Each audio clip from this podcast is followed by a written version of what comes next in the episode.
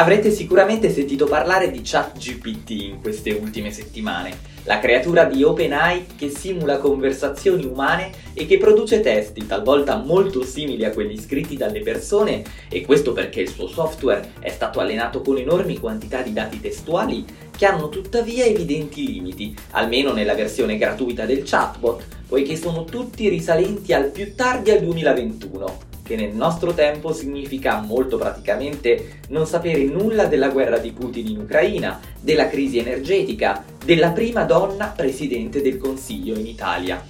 L'IA generativa dell'organizzazione statunitense guidata da Samuel Altman ha avuto molta risonanza anche per via della decisione, unica al mondo, del garante della privacy italiano, che a fine marzo aveva sospeso in via cautelare il servizio nel bel paese per rischio imminente di violazione del GDPR. Un provvedimento che ha fatto molto discutere, ma che ha portato altri paesi europei a meditare su come intervenire per governare queste tecnologie. Oggi chat ChatGPT è di nuovo funzionante nel nostro paese, dopo che i rappresentanti di OpenAI hanno accettato di adeguarsi alle richieste dell'autorità italiana. Il tema della regolamentazione dell'intelligenza artificiale però non è nuovo, perché questa stessa tecnologia non è nata di certo qualche settimana fa, ma da tempo fa parte della nostra quotidianità. Basti pensare allo smartphone che abbiamo in tasca, la velocità con cui evolve e travolge un numero sempre maggiore di ambiti e aspetti della vita è da osservare con attenzione attenzione, ed è quello che, possiamo dirlo, il legislatore europeo ha iniziato a fare probabilmente per primo a livello globale, istituendo una commissione parlamentare speciale dedicata nel giugno 2020 e presentando una proposta di legge della Commissione europea sul tema.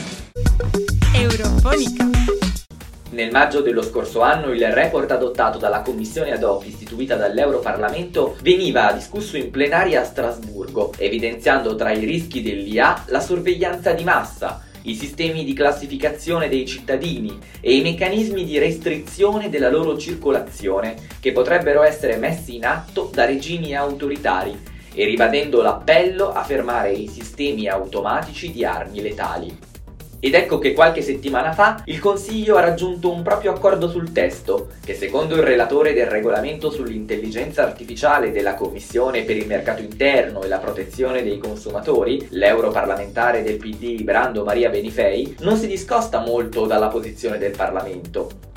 Proprio alcuni giorni fa è stato approvato il testo del regolamento emendato da parte delle commissioni congiunte INCO e LIBE per le libertà civili, la giustizia e gli affari interni, il regolamento europeo in costruzione si basa su una scala di rischio in riferimento all'uso che viene fatto dell'IA e sul divieto assoluto di strumenti come il riconoscimento biometrico in tempo reale senza il consenso degli interessati. Il Parlamento vorrebbe che venissero identificati come ad alto rischio i sistemi che interessano i bambini, quelli utilizzati da candidati o partiti per influenzare i voti alle elezioni locali, nazionali o europee, quelli per contare i voti, quelli per il triage dei pazienti nel settore sanitario e per determinare l'idoneità all'assicurazione sanitaria e sulla vita, così come quelli di deepfake. A seguito di approfonditi negoziati, la proposta dei correlatori comprende importanti emendamenti alla prima iniziativa legislativa della Commissione, come il divieto di attività di polizia predittiva, che se consentita metterebbe in discussione il principio della presunzione di innocenza, e un forte ruolo per il nuovo ufficio dedicato all'intelligenza artificiale. Inoltre, viene proposto un maggiore allineamento con il GDPR, nonché un più ampio coinvolgimento delle parti interessate in diversi settori. Il testo dovrà passare in plenaria nelle prossime settimane per l'approvazione definitiva del Parlamento prima dell'apertura dei negoziati con il Consiglio. Ecco cosa mi ha raccontato Benifei sul contenuto e sul funzionamento del futuro regolamento.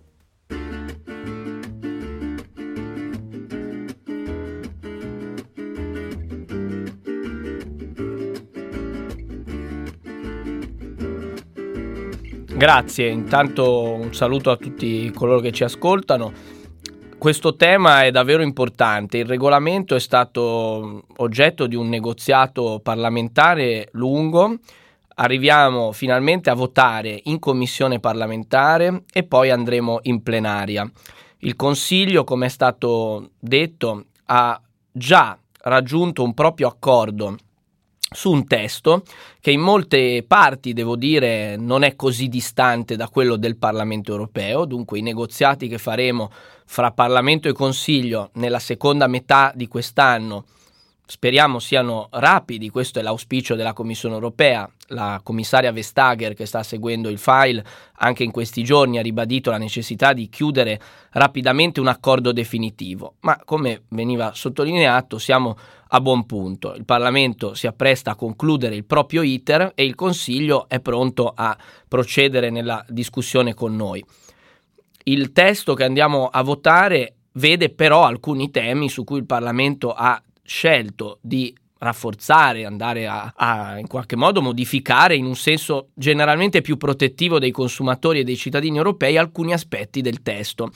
E sappiamo che su questi temi avremo un negoziato più difficile con il Consiglio perché ci sono posizioni differenti. Ad esempio, lo accenno per titoli, eh, abbiamo eh, il tema di alcuni divieti aggiuntivi che noi abbiamo inserito una stretta ulteriore sul riconoscimento biometrico, il tema della polizia predittiva già citato, il tema dei limitare, vietandoli in alcuni casi, gli utilizzi riguardanti il cosiddetto riconoscimento emotivo, perché riteniamo che eh, dati alla mano questi strumenti non solo non funzionino, ma siano anche lesivi della dignità delle persone. Pensiamo all'utilizzo per eh, controllare di fatto l'umore dei lavoratori. Questi sono esempi concreti di ciò che già abbiamo davanti e che ci hanno portato a usare appieno lo schema di questo regolamento che voglio riassumere, cioè quello di individuare una scala di rischiosità. Il regolamento è basato su questo, sull'idea di identificare livelli diversi di rischiosità degli usi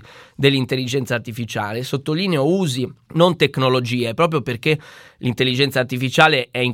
continua evoluzione. Dunque l'approccio che la Commissione europea ha proposto, noi lo abbiamo sostenuto, cioè quello di regolare gli effettivi utilizzi, che poi possono essere diversi a seconda come si realizzano per via dell'evolvere della tecnologia. Abbiamo identificato quello è il cuore del regolamento, degli usi che sono ad alto rischio e quindi degli ambiti, eh, pensiamo per citarne alcuni aggiuntivi che abbiamo identificato, eh, lo sviluppo della, del cognitivo dei bambini, la democrazia, le, le infrastrutture critiche.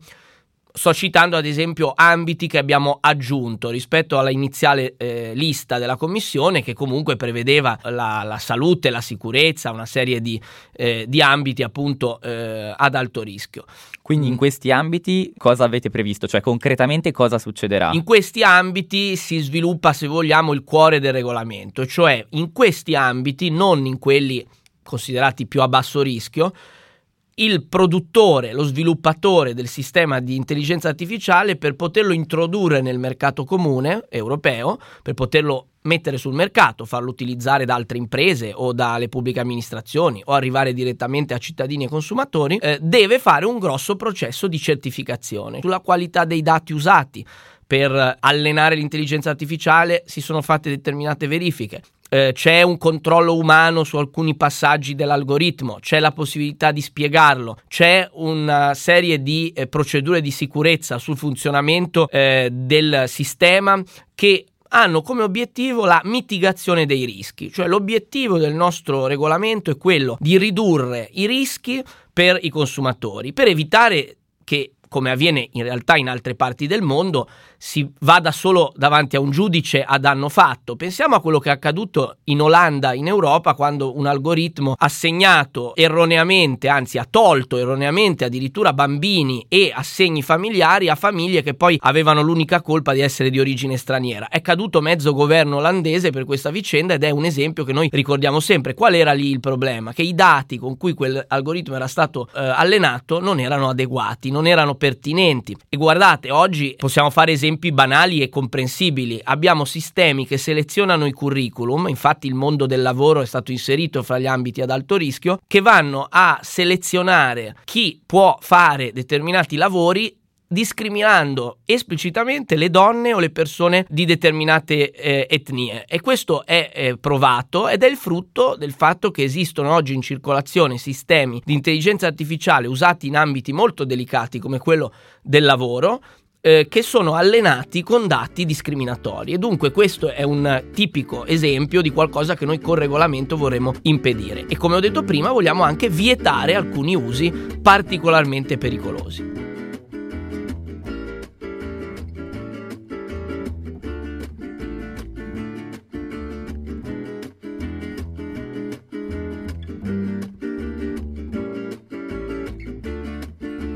A questo proposito eh, le faccio presente, avrà sentito che il ministro dell'interno italiano Piantedosi vorrebbe eh, introdurre il riconoscimento facciale in alcuni luoghi pubblici di Milano, Roma e Napoli, per esempio del, nelle stazioni, negli ospedali, in aree commerciali e questo potrebbe avere ripercussioni importanti sulla privacy dei cittadini, ma anche legati a discriminazioni possibili sulla base di bias algoritmici e eh, di profilazione costante continua. Quindi rispetto al riconoscimento biometrico che cosa dice il testo nel dettaglio e poi ci spieghi anche un attimo meglio cosa si intende per polizia predittiva. Parto dalla polizia predittiva, si tratta di un, di un, insieme di pratiche legate o a persone o a luoghi, quindi sono due tipi e noi vietiamo entrambi, eh, che provano a prevedere la possibilità di compiere dei crimini, sostanzialmente violando la presunzione di innocenza ma provando a trasformare la possibilità di, di commettere un crimine di fatto in una eh, variabile statistica. Dove sono stati utilizzati, io me ne sono occupato anche discutendone in, negli Stati Uniti, dove sono stato recentemente, incontrando settori del mondo della sicurezza e dell'intelligence americana che hanno da tempo utilizzato strumenti di polizia predittiva, sono loro stessi a dirci che non funzionano e che hanno prodotto soltanto molta discriminazione, soprattutto verso persone afroamericane. Questo ci ha portato, devo dire, con grande convinzione decisione da parte del Parlamento, una maggioranza larga, a proporre il divieto totale di questi strumenti che in realtà alcuni ministri dell'interno europei vorrebbero introdurre. Dunque sarà un tema di forte scontro con il Consiglio, lo sappiamo, è uno dei punti, non sono molti, ma questo è un punto su cui sicuramente avremo una discussione molto pesante. Infatti l'esempio fatto di Piantedosi va anch'esso in quella direzione. Si tratta di un altro tema, ma in parte collegato, che è la, l'utilizzo delle telecamere biometriche negli spazi pubblici per eh, fini di sorveglianza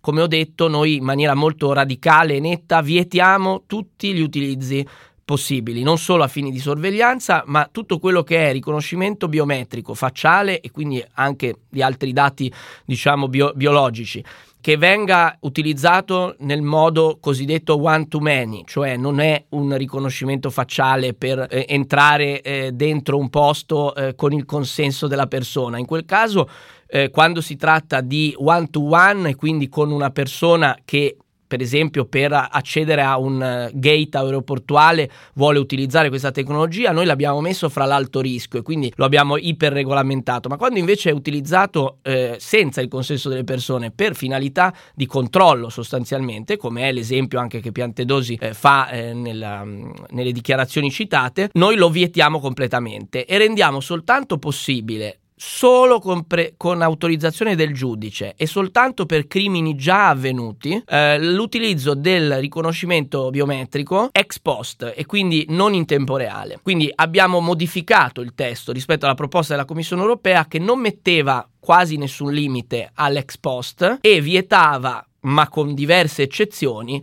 eh, l'utilizzo in tempo reale. Noi vietiamo completamente il tempo reale, mettiamo delle norme super stringenti nell'uso dell'ex post e quindi del, dei dati che vengono diciamo non eh, utilizzati in tempo reale ma poi elaborati successivamente. E anche perché poi c'è il tema di, eh, della provenienza di queste telecamere che dovrebbero controllare no, i cittadini perché c'è anche questo sono di tema. produzione cinese e non si sa se non c'è dubbio. questi dati è un dibattito anche questo che c'è stato siano al sicuro.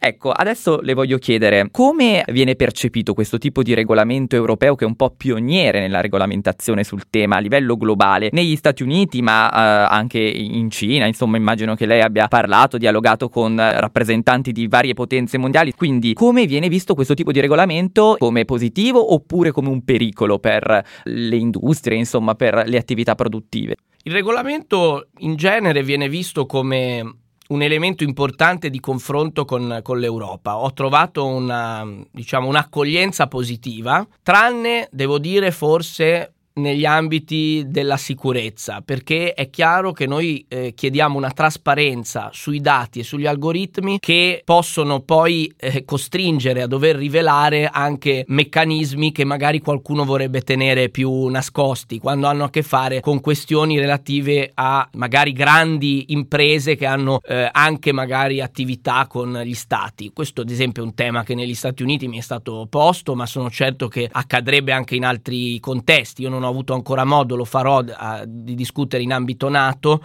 sono certo che questo tema verrà eh, sollevato. Ma eh, invece negli ambiti più generali della regolazione mh, all'ONU, all'Ocse, nell'ambito economico, eh, nell'ambito della tutela dei diritti umani o dei diritti dei consumatori ancora di più, è accolto molto bene perché il dibattito che eh, si eh, coglie discutendo con interlocutori del resto del mondo è che in tutto il mondo, in gradi diversi, si è iniziato a discutere non più solo di come aumentare la penetrazione dell'intelligenza artificiale, il suo utilizzo nei più svariati ambiti per ragioni di miglioramento, di efficienza, di sviluppo, ma si sta discutendo ovunque dei rischi, ovunque degli impatti negativi sui diritti umani, sulla privacy, sugli ambiti del mondo del lavoro, questo dibattito si sta sviluppando ovunque, quindi sicuramente abbiamo determinato un Brussels effect, nel senso che eh, eh, c'è un dibattito che anche noi abbiamo costretto tutto il mondo a iniziare. Che poi arrivi esattamente alle nostre conclusioni, su questo mi sento di dubitare perché abbiamo modelli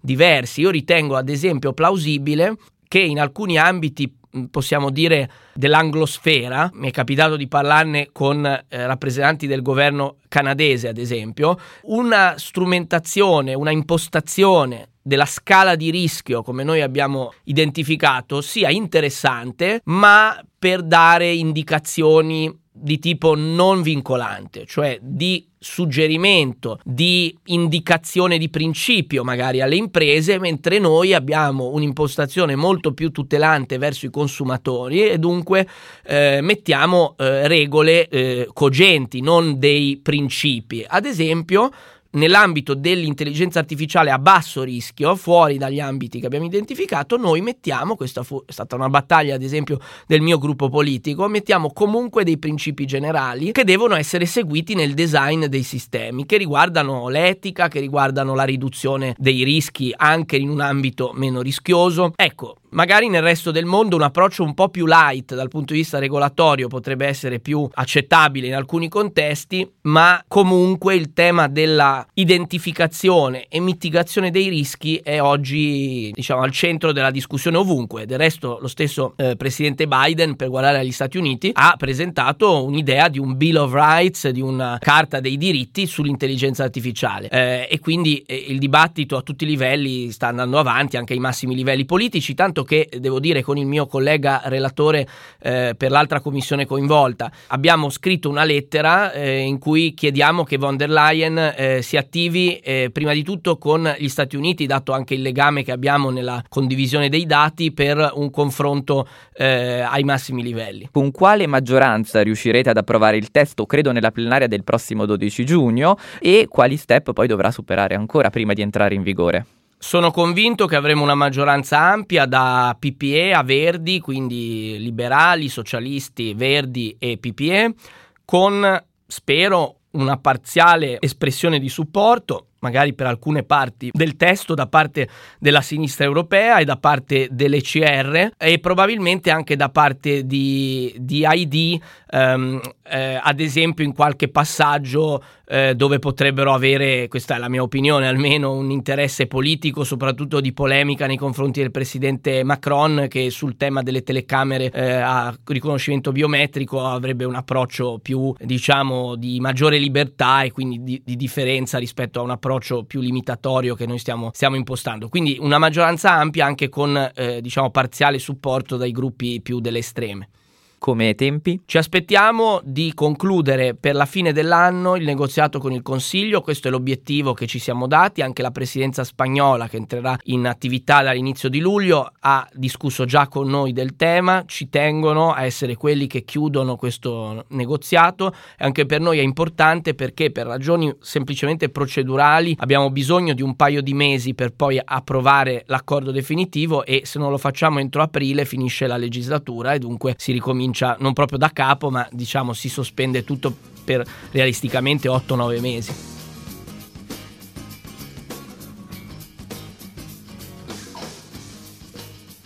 È innegabile l'aiuto che l'intelligenza artificiale può fornire alla lotta al cambiamento climatico e a quella contro il cancro, per esempio, come pure in campo agricolo, dei trasporti sostenibili, così come può essere motore per la crescita della produttività, del lavoro e dell'economia.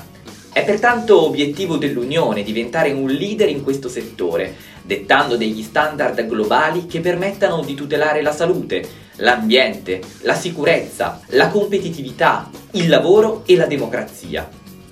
Attraverso la classificazione del rischio che sottostà ai diversi usi dell'intelligenza artificiale, l'UE conta di proteggere i cittadini, impostando un approccio all'IA antropocentrico, inclusivo e affidabile, a norma di GDPR, consentendo però l'addestramento precedente all'immissione nel mercato e la circolazione dei dati per lo sviluppo della tecnologia, necessario a impedire che l'Europa dipenda da Cina e Stati Uniti anche in questo ambito. Con gli States le nostre istituzioni stanno dialogando da tempo per verificare come applicare le regole che stiamo scrivendo, facendo in modo che possano segnare la strada per una disciplina più ampiamente condivisa. E proprio dal capo di OpenAI, audito qualche giorno fa dal congresso americano, arriva un assist significativo in questa direzione. Altman ha chiesto una regolamentazione efficace per proteggere la verità e la democrazia dalle distorsioni che l'IA potrebbe determinare e ha invitato il legislatore legislatore a contribuire alla creazione di un'agenzia internazionale sull'intelligenza artificiale, un approccio che può apparire non scontato, soprattutto alla luce della narrazione antagonistica che in Italia è stata fatta da molti media rispetto al protagonista delle ultime innovazioni sul tema e la necessità di incardinarne gli usi entro certi limiti. Ma in effetti OpenAI, quando è nata, si sarebbe data esattamente l'obiettivo di fare ricerca e sviluppare un'intelligenza artificiale amichevole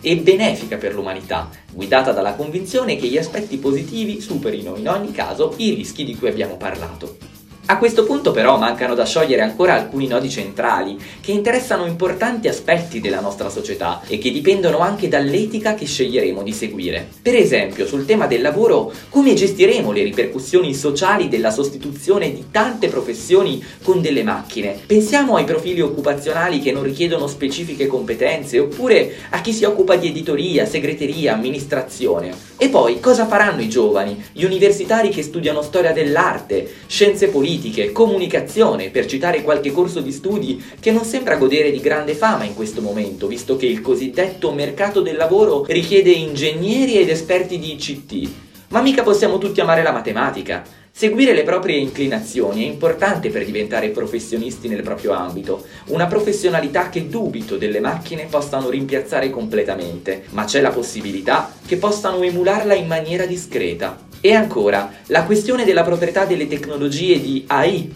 con il rischio che pochi enormi player globali, pensiamo a Google che a marzo ha lanciato Bard, detengano l'oligopolio nel settore e controllino ingenti quantità di dati senza la certezza che il copyright sia effettivamente tutelato. E da ultimo, ma non per importanza, la manipolazione della realtà, che può comportare disfunzioni ulteriori a un sistema democratico già in decadenza, logorato dalla sfiducia degli elettori. E allora ti chiedi, questo progresso è di tutti? È per tutti? Fermarlo sarebbe scellerato, ma governarlo è la responsabilità del nostro tempo, per scongiurare nuove disuguaglianze, per accompagnare la transizione culturale e imprenditoriale, per garantire formazione e protezione. Simone Pavesi, da Strasburgo, per Eurofonica. Politics, ambiente, comunità, rule of law, disoccupazione, Wirtschaftskrise, diversità, democrazia, alterações climáticas, Europa, future, migranten, diritti. Eurofonica